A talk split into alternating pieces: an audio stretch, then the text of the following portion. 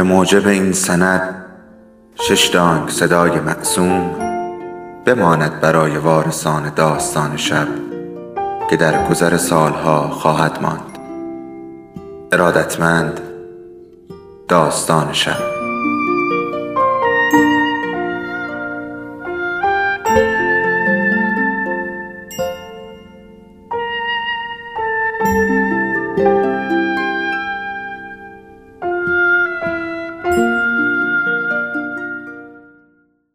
یکی بود یکی نبود.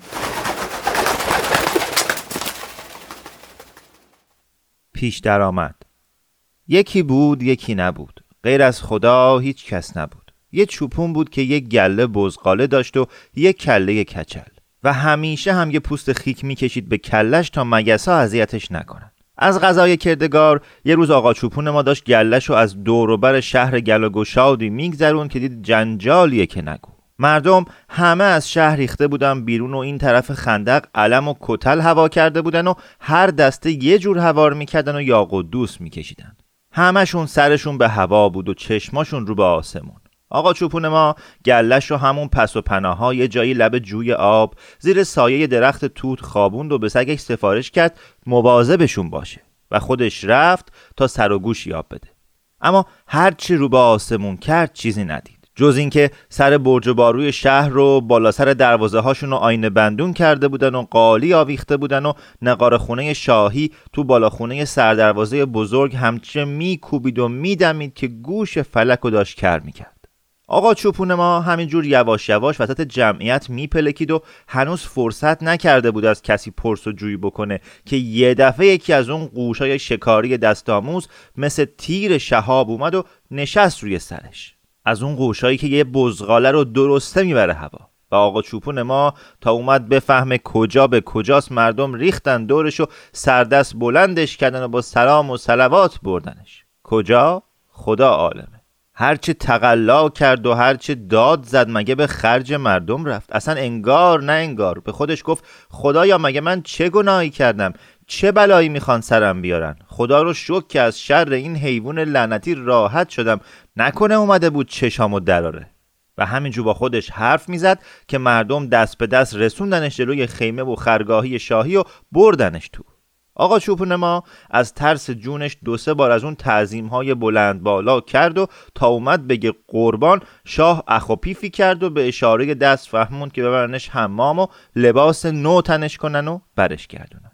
آقا چوپون ما که بد جوری هاج و واج مونده بود و دلش هم شور بزغاله ها رو می‌زد باز تا اومد فهم کجا به کجاست سه تا مشتبه آب داغ ریختن سرش و یه دلاک قلچماق افتاد به جونش.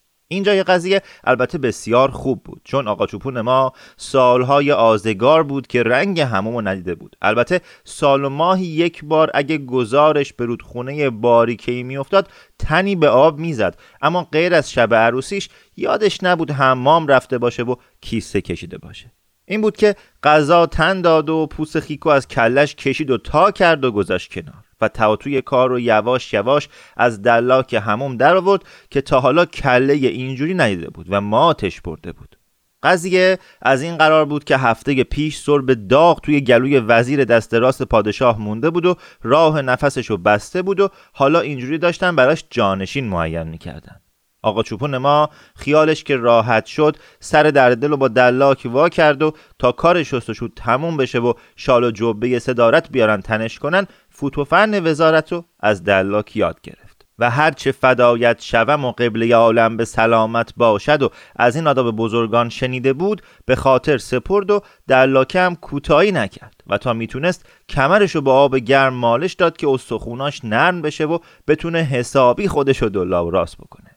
و کار هموم که تموم شد خودشو سپرد به خدا و رفت توی جبه صدارت. اما از اونجا که آقا چوپون ما اصلا اهل کوه و کمر بود نه اهل اینجور ولایت ها و شهرها با اینجور بزرگان و شاه و وزرا و از اونجا که اصلا آدم صاف و ساده ای بود فکر بکری به کلش زد. و اون فکر بکر این بود که وقتی از هموم در اومد کپنک و چاروخا و پوست خیک کلش و با چوب دستی گله چرانیش پیچید توی یه بخچه و سپرد به دست یکی از قرابل ها و وقتی رسید به کاخ وزارتی اول رفت تو زیرزمین هاشو گشت و گشت تا یه پستوی دنج گیر آورد و بخچه رو گذاشت توی یه صندوق و درشو قفل کرد و کلیدشو زد پرشالش و رفت دنبال کار وزارت و دربار.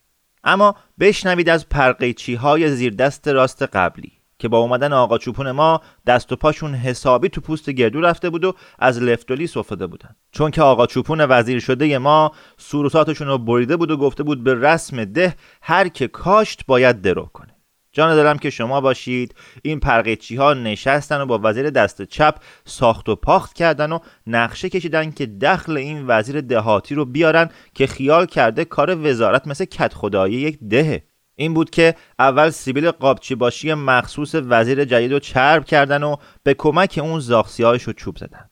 و زدن و خبرچینی کردن و کردن و کردن تا فهمیدن که وزیر جدید هفته یه روز میره توی پستو و یک ساعتی دور از اغیار یه کارایی می‌کنه. این دم به خروس که به دستشون افتاد رفتن و چو انداختن و به گوش شاه رسوندن که چه نشسته ای که وزیر دست راست هنوز از راه نرسیده یک گنج به هم زده گنده تر از گنج قارون و سلیمون و همش رو هم البته که از خزانه شاهی دزدیده. شاه هم که خیلی عادل بود و رعیت پرور و به همین دلیل سالی دوازده تا دوستاخونه تازه می ساخت تا هیچ کس جرأت دزدی و هیزی نکنه با وزیر دست چپ قرار گذاشت که یه روز سره به زنگاه برن گیرش بیارن و پتش رو روی آب بندازن.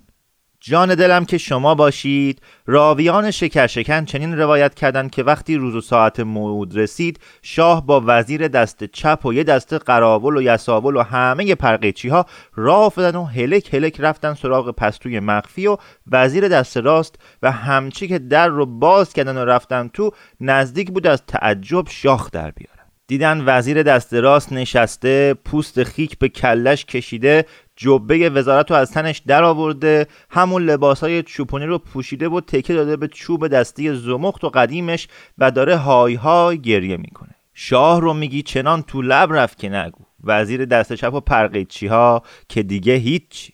باقیشو خودتون حدس بزنید. البته وزیر دست راست از این دردسرهای اول کار که راحت شد یه نفر آدم امین و روونه ده آبا اجدادیش کرد تا تاوان گله مردم ده رو که اون روز لط و پار شده بود بده. چون آقا چوپون ما بعدها فهمید که همون روز هر کدوم از بزغال مردنی های گلش رو یکی از سردمداران و قدار بندهای محله های شهر جلوی موکب شاهی قربانی کرده. و از زیر این دین که بیرون اومد زن و بچه هاشو خواست به شهر و بچه ها رو گذاشت مکتب و به خوشی و سلامت زندگی کردن و کردن و کردن تا قضای الهی به سر اومد و نوبت وزارت رسید به یکی دیگه. یعنی وزارت دست راست مغزوب شد و سر سفره دربار زهر ریختن تو قضاش و حکیم باشی دربار که حاضر و ناظر بود به اسم اینکه قولنج کرده دستور داد زود برسوننش به خونه. آقا چوپون ما که وزارت بهش اومد نکرده بود فورا شستش خبردار شد. به خونه که رسید گفت رو به قبله بخوابوننش و بچه هاشو صدا کرد و بهشون سپرد که مبادا مثل اون خام جبه صدارت بشن.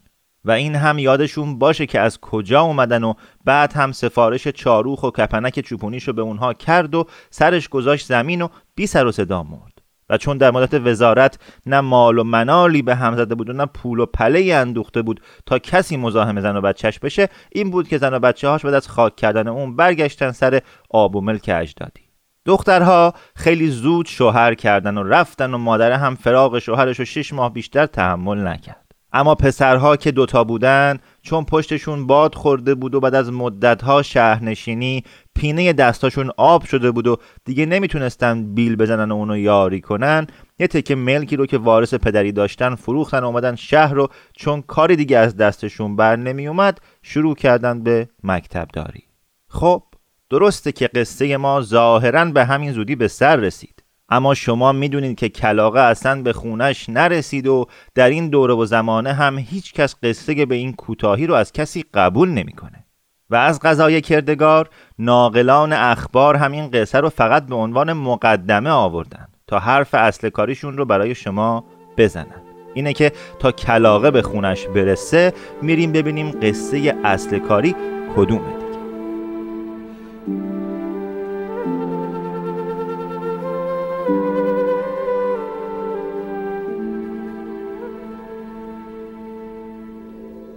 داستان شب بهانه است.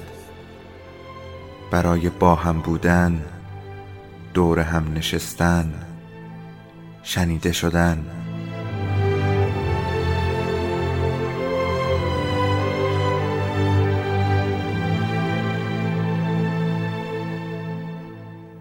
صدای افسانه ها رو میشنویم